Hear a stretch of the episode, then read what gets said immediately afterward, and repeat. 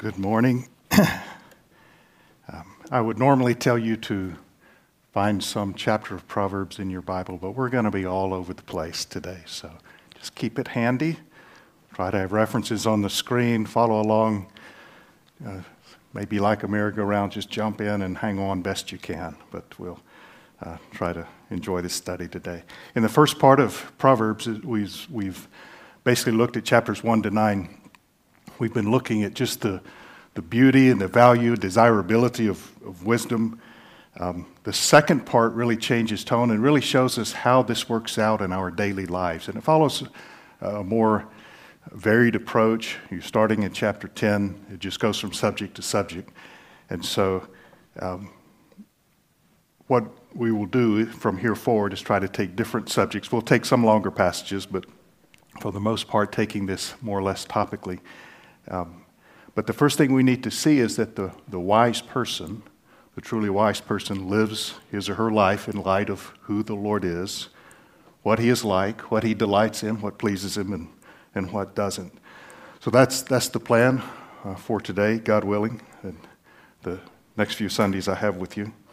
Uh, so that's what we'll do for today. We'll look at how Proverbs describes the Lord and what that means for how you and I should live.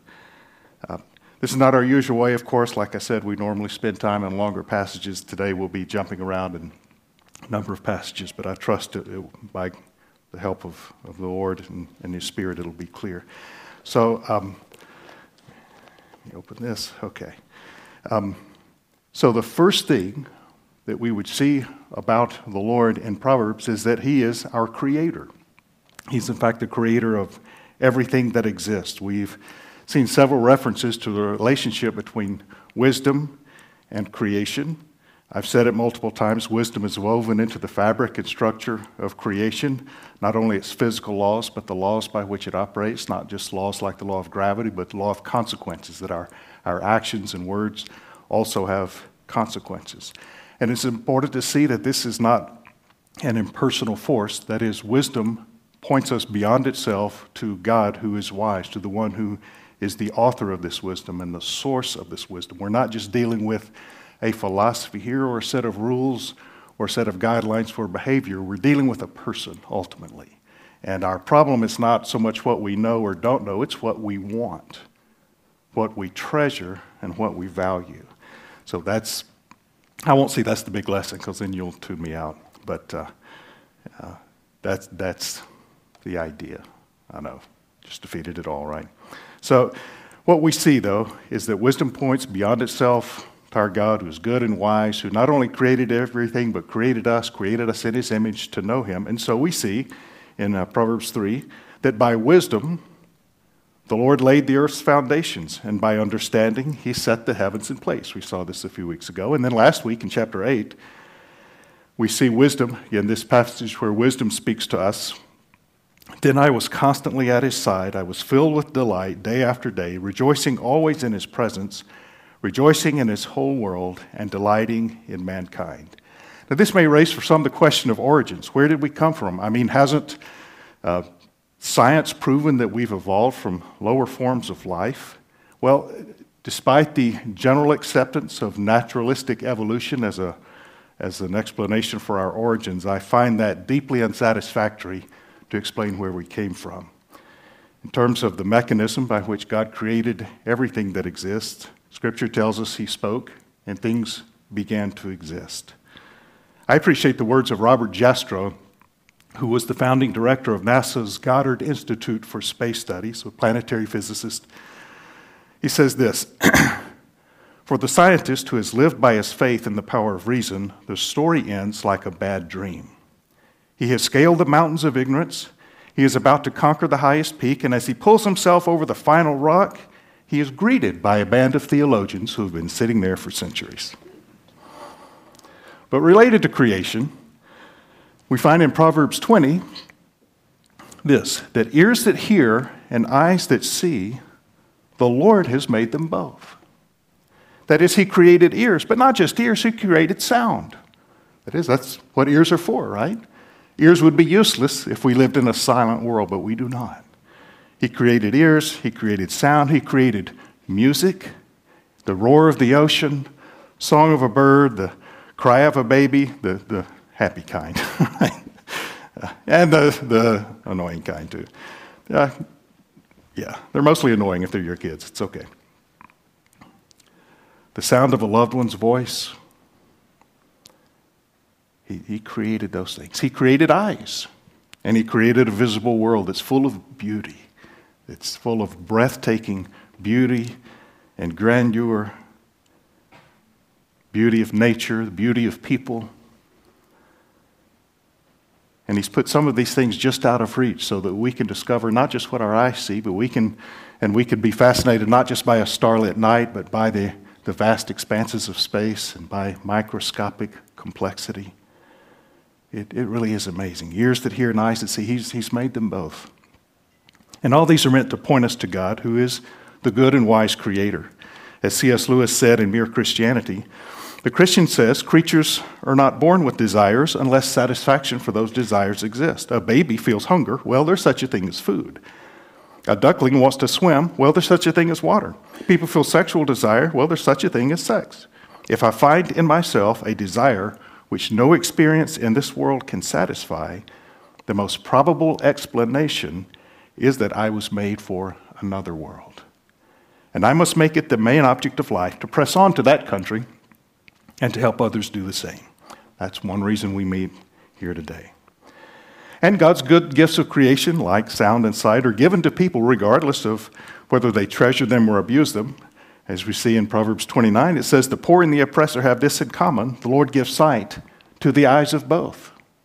That is, some abuse the gift of sight by using it to their advantage to oppress people. Others uh, don't have that and see, maybe filled with jealousy or for whatever reason. But sight is a gift given to both, much like what Jesus said the Heavenly Father causes rain to fall on the righteous and the unrighteous. So God is our creator. Also, He knows everything. This means that nothing in creation is hidden from Him. He has access to all of it at every moment. And that's not just for entertainment, okay? it is purposeful. He's not just channel surfing the the creation to see, well, what are they doing over in, in, uh, in Detroit today? He doesn't need to do that. He has access, and his relationship to time is different, so he's not distracted.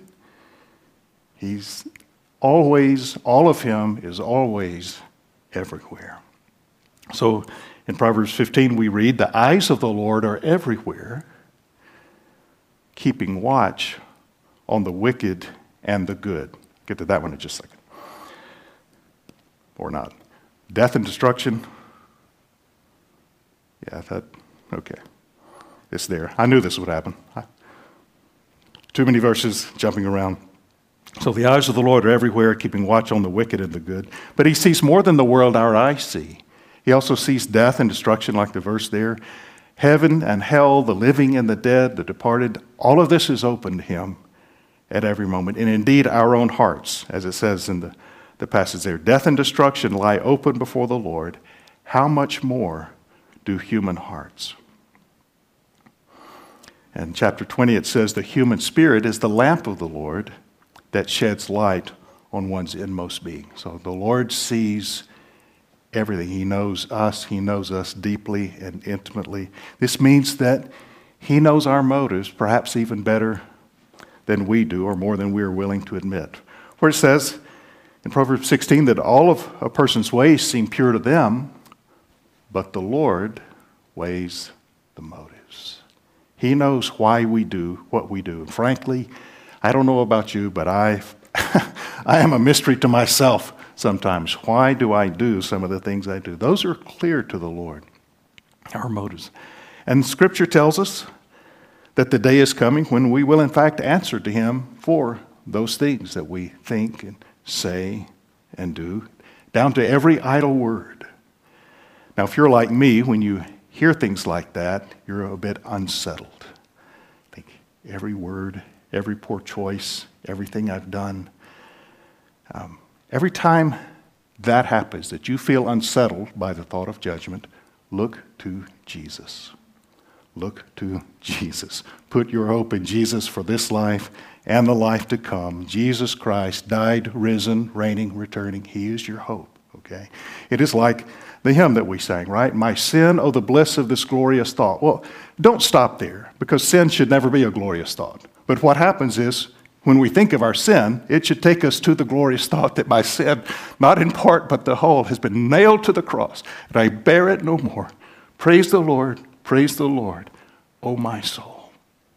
So when you feel overwhelmed by your sin, your failures, your shortcomings, let that take you to the gospel, okay? You, don't try to deny it, say, well, I'm not, I'm not the failure, I'm not, I'm not really a sinner, I'm not that bad, or this wasn't sin. You can own it but then you can give it to Jesus. Because he died and rose again to save sinners. And if you're not a sinner, then sorry, you don't, you don't qualify. Only sinners qualify. So he knows everything. He brings everything into judgment, and yet, for those who put their hope in him, he's provided a way of freedom and forgiveness. The third thing we should see in, in Proverbs about God is that he is sovereign. Scripture teaches us elsewhere God is sovereign over everything, but we see it also in Proverbs. For example, in chapter 21, it says, There is no wisdom, no insight, no plan that can succeed against the Lord. Nothing. There, there may be times when it seems like uh, his plans are thwarted, but it is not true. His plans will ultimately succeed. He is sovereign. The Trinity never meets in emergency session, okay? God is on his throne. God is not in heaven wringing his hands saying, What will I ever do about COVID? He is God. He is Lord. He is sovereign. And that should free us not to be flippant about consequences. We're trying to be careful, provide a safe environment for worship, and trying to be wise and all of that. But it also means we don't need to be paralyzed by fear. Okay? And there's a, it's a, it's a balance that's difficult to navigate sometimes. I, I recognize that. But there is no wisdom, insight, or plan that can succeed against him. He is sovereign over the exploits of the wicked and will bring them into judgment. For example, chapter 16, verse 4, he says, The Lord works out everything to its proper end, even the wicked for the day of disaster. Now, that reminds me of what God said to Moses, I'm sorry, to Pharaoh through Moses in Exodus chapter 9 he says this, excuse me. God saying, But I have raised you up for this very purpose, that I might show you my power and that my name might be proclaimed in all the earth. Now, just before God said that to him, if you'd asked Pharaoh, How did you get to the throne? Well, you know, I inherited it by intrigue, by hereditary, whatever, by nepotism, revolution. I'll confess I don't exactly know how that change of power happened. But I can promise you he was not dragged to the throne. And yet, God placed him there in order to show his power, that his name might be proclaimed not just in Egypt, but in all the earth. So when we think about this, the question arises in about free will. Don't we have free will? Well, I will tell you that I think that term is misunderstood and it's misused. I think some people use it or understand it to mean we are morally neutral. As if, yeah, we're sinners, but sin doesn't really affect my will. I'm still free to choose. I can do whatever I want. Well, in a way, that's true. You do what you want. Again, the problem, as we see in Proverbs, is that we want the wrong things. And our will says, our will follows our mind that, thinks the wrong things, and it follows our desires that want the wrong things, and our heart that clings to the wrong things, and our affections likewise, and our conscience that values the wrong things. And so the will says, well, all you guys line up, so I guess I'll just do this. what happens is that we, because our will is also fallen, it follows a fallen mind and a fallen heart and affections and a fallen conscience, we freely and willingly choose to delight in our own wisdom rather than God's. We want and choose the wrong things. But thankfully, that is not the whole story because the Holy Spirit, by the gospel, adds a, a plot line to our story of transforming grace. So that changes everything. Not perfect, but we are made new, beginning a process of transformation that is ongoing. But we need to understand in all of this as we think about, for example, about Pharaoh, every person's willing choices We still make willing choices. We just, they're not neutral. So, all of our willing choices, regardless of their intent, advance the purpose of God in some way.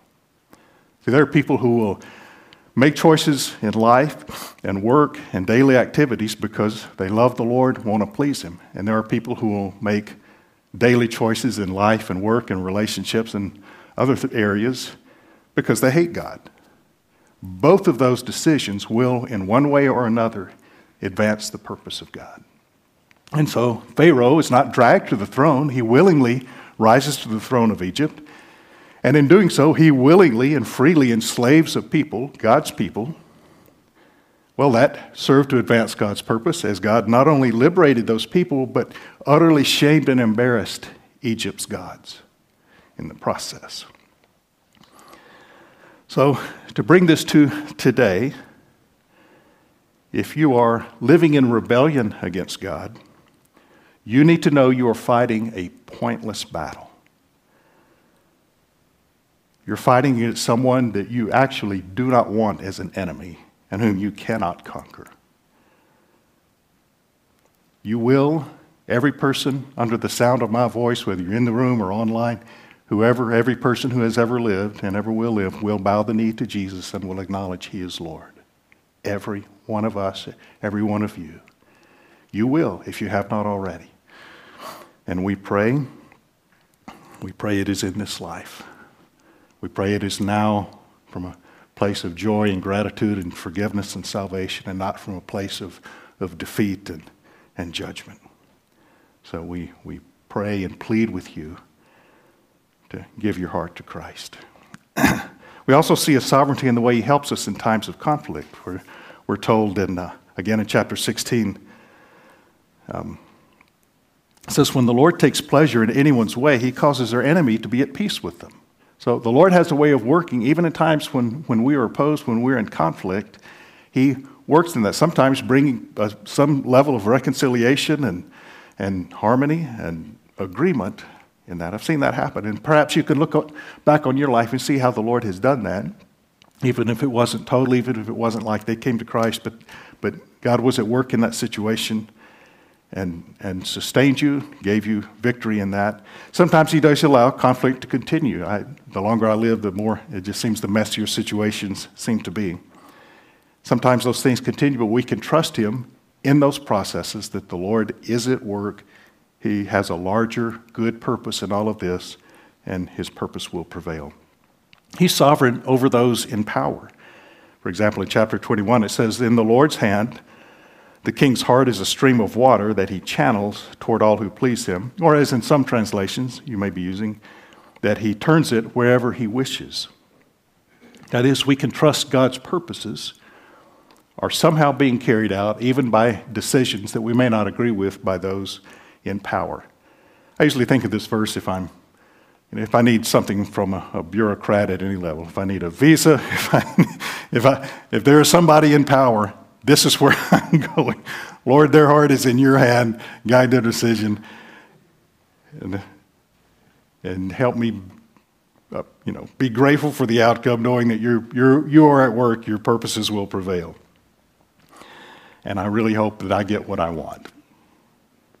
And I think the Lord chuckles behind a cloud and says, We will see. So I'll get what I want. You may not get what you want. Um, that we can trust God's purposes are being carried out by people in power, even though they may not be consciously, willingly serving the Lord. We understand God is at work. He is sovereign over all of these things. Now, this doesn't mean we should take a passive approach to life, shouldn't exert influence where we have opportunity, a vote or a legal option or a voice in, in some decision, or that we shouldn't, doesn't mean we shouldn't try to elect officials who will, who will enact good laws or try to seek to change policies at some level. But we can trust that the Lord is at work, working out His good purposes in whatever happens in these settings. We also see that He's sovereign over what are seemingly chance circumstances. For example, in, again in chapter 16, verse 33, the lot is cast into the lap, but its every decision is from the Lord.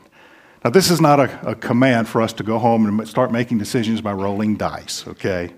Uh, you know, I could say, roll the dice, comes up seven, time to do a new budget. You know, that's pretty much how I, actually, that's pretty much how I do the church budget. And just uh, purely blindfold on a dart throw. Uh, especially those of you remember the first one Drew and I did, it was pretty bad. Well, I'll, I'll admit I, I, don't think that's uh, the best way to make decisions, uh, but it is an affirmation that God is sovereign even over small things. And it, what it should do is free us in small things. And I, that's, uh, small areas is where I really struggle. Uh, Karen and I had driven somewhere last night coming home. I see a parking space in front of our, our apartment. I think, yes, that is mine. And before I could position, of course, somebody got it. And I was so mad. I was mad. Thankfully, Karen was wise enough to say, just remember God is sovereign. You know, she knows that probably wouldn't have helped my frame of mind. Might have, but I think after 30 plus years, she knows. But it is meant to free us to trust Him, even with small things. And you may be like me and struggle more with small things than, than major things, but um, just know you can trust Him. He is, he is sovereign. We also need to understand that God's sovereignty in our lives means He may take our lives in directions that we don't understand. For example, in chapter 20, it says, A person's steps are directed by the Lord. How then can anyone understand their own way? Many times life just takes unexpected turns and we don't understand what is going on. God is in control. You think of Job. Job, you know, Job, the, in, in the biblical story, in the story, he is never told why the things that happened to him happened. He is, he is a player, but he, it's not explained to him. And life is like that a lot, that God is doing things and Sometimes He tells us a bit, and we can trust Him. He is sovereign. He is directing our steps, but it's going to be in ways that we often do not understand. So if you find yourself confused by the unexpected turns of life, um, just know you're in good company. That describes, I think, pretty much all of us. I think it describes everyone who's written a psalm, all 150, some unexpected turn in life. Um, just know God is in control. We, we tend to think if I do the right things, God will do this. And that often works that way, but it doesn't always. And that doesn't mean God's broken a promise. It just means He's in control and He is guiding your life in a certain way. He has His reasons, and sometimes He tells us we have to trust Him. We just have to trust Him. Now, another thing we learn about God, more about His character, is that He loves what is good and he hates what is wicked. And this really captures a large number of Proverbs. Now, if you have taken my Proverbs challenge and you're reading a chapter every day for the day, you're going to find that, that there are a lot of verses that I'm not going to mention today because there are a lot that are virtual duplicates and are redundant. That's not a bad thing, it's good. Repetition is the mother of learning, and they're sprinkled throughout the Proverbs, so that's a good and healthy thing, all right? But I'm not going to quote or read all of them to you because that would that could be monotonous even for this. So don't want to do that to you. But just we're trying to capture the ones that express the core of this. So what we see is that a large number of proverbs describes God, describe God's character in terms of what he loves and what he hates. It uses a contrast. He hates something, he loves something. He opposes something, he blesses something. He's pleased by something, he's offended by something.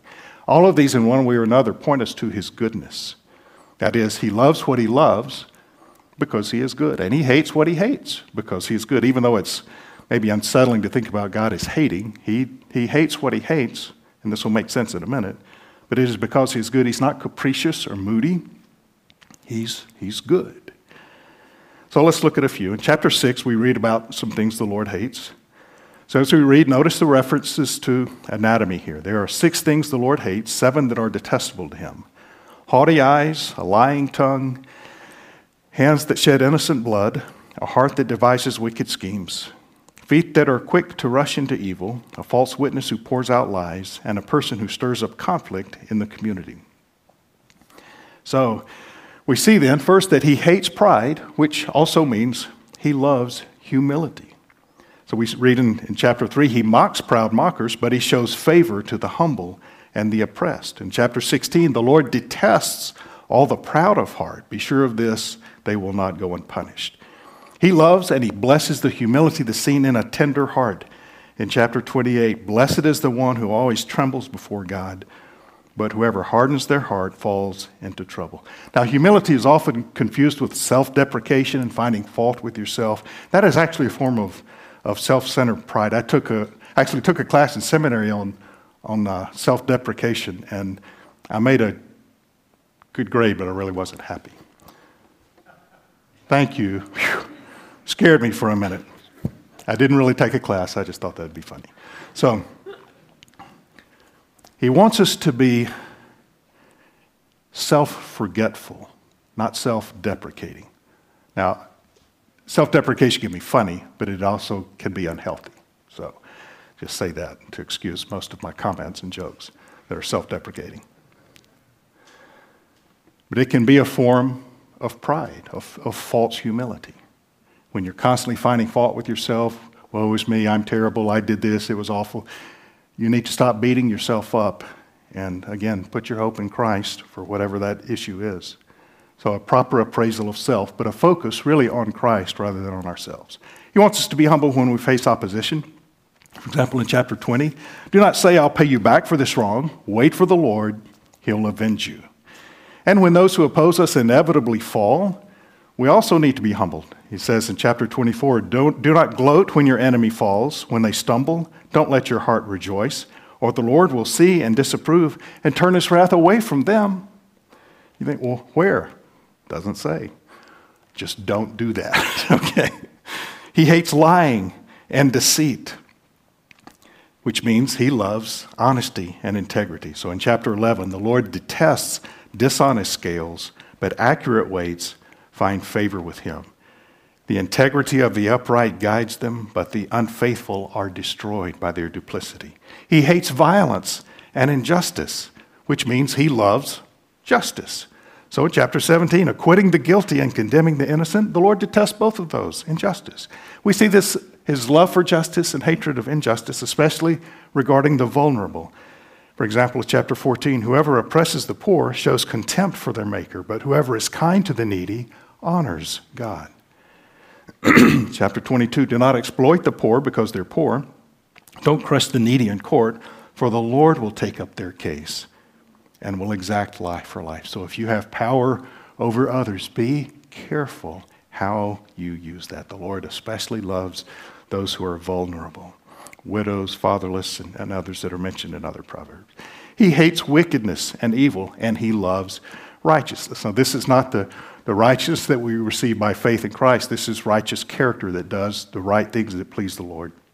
So we see in chapter 15, the Lord detests the way of the wicked, but he loves those who pursue righteousness. He loves those who want to do the right thing, seek to do the right thing, and make good choices. He loves to see that. Okay? Be encouraged. If that is you this morning, be encouraged. You're sitting here saying, I desire to do the right thing. I struggle, but the desire is there. Be encouraged. The Lord loves to see that desire, and He will work to kindle and stir that up. Uh, in chapter 21, to do what is right and just is more acceptable to the Lord than sacrifice. Chapter 10, the Lord does not let the righteous go hungry, but He thwarts the craving of the wicked. Now, righteous people do go hungry sometimes. The Lord let Israel hunger in the wilderness in order to test them to know what was in their hearts.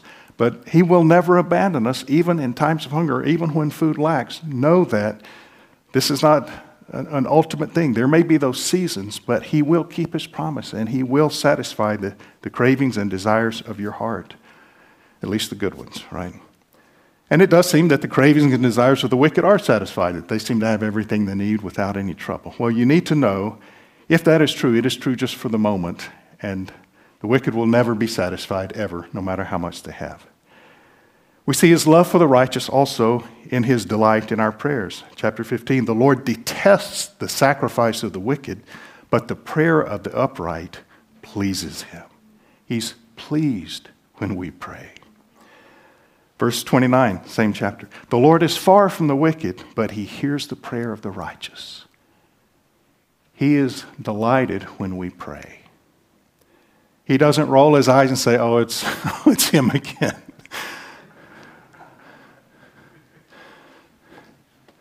Uh, I mean, there's times when I will end my sort of morning prayer routine and say, you know, I'll, I'll be back tomorrow. You know, we, we both know it. And sometimes what I say, especially in the, the morning routine, is, you know, very similar. I'm praying for family and things that are, that are weighing on my heart. But I, I think he hears and he answers, and he, he just likes it when we pray. So if you're discouraged in prayer and struggling, I struggle to persist in prayer. I think I shared this, uh, shared this with you a few weeks ago. A friend, uh, his mother came to Christ. He had prayed for her for over 40 years. I think, you know, I've got loved ones who are not yet come to Christ, and uh, that encouraged me to, to pick that up again. So just know the Lord likes it when we pray. He hates a false witness who pours out lies. He loves a faithful witness. Now, this, this hate seems to have a public focus. That is, the thing he hates here is not so much interpersonal falsehood as it is public false witness. Um, says, uh, The Lord detests lying lips, but he delights in people who are trustworthy. And also in chapter 12, a truthful witness saves lives, but a false witness is deceitful. Chapter 19 A false witness will not go unpunished, and whoever pours out lies will not go free. We see that he hates the person who stirs up conflict among his people, and he loves those who promote peace. So, again, in chapter 15, a hot tempered person stirs up conflict, but one who is patient calms a quarrel. Chapter 16, a perverse person stirs up conflict, and a gossip separates close friends. Chapter 12 Deceit is in the heart of those who plot evil, but those who promote peace have joy. And I love this from chapter 26 about conflict. Without wood, a fire goes out. You know, you get into these situations, you think, you feel conflict building, and I, that, I love the word picture. Just take a log off the fire, turn down the heat, everybody take a deep breath, let's listen, try to understand what's going on. So, just as taking wood off the fire reduces the flame, Stop the gossip. Do more listening than talking. As charcoal to embers, as wood to fire, so is a quarrelsome person for kindling strife. So as we as we wrap this up, our consideration of how God, our, our good and wise God, is presented to us in Proverbs, we need to know that in God's goodness and His wisdom and His sovereignty, the people who love what He hates and hate what He loves will face the consequences of that choice. And again, as as we read again, notice the references to anatomy. Again in chapter 6, a troublemaker and a villain who goes about with a corrupt mouth, who winks maliciously with his eye, signals with his feet, motions with his fingers, plots evil with deceit in his heart. He always stirs up conflict. Therefore, disaster will overtake him in an instant. He will suddenly be destroyed without remedy. So, yes, there will be consequences to the actions and choices that, that, we, that we make. At the same time, Proverbs 28 tells us that God offers mercy to those who, who turn to Him.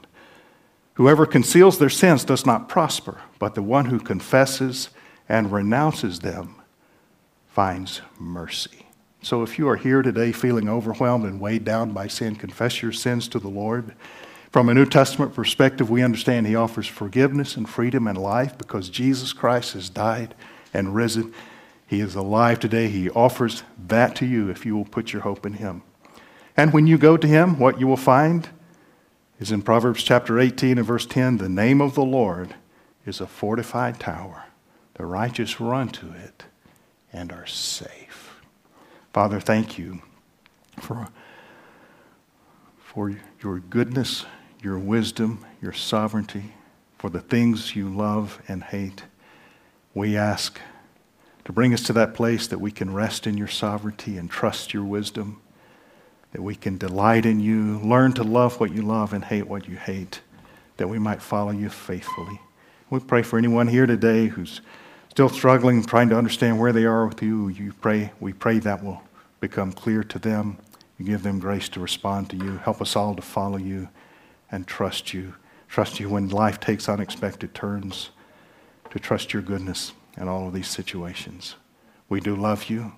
We thank you. Thank you for hearing our prayer, for answering us, for delighting in our prayers. They're, they're um, I'll speak for myself. They're pathetic and shallow so often, self centered, and yet somehow you, you delight in us praying. And we want to learn how to pray in such a way that you hear us, that is true fellowship. So we pray you teach us. Help us follow faithfully, please. In Jesus' name, amen.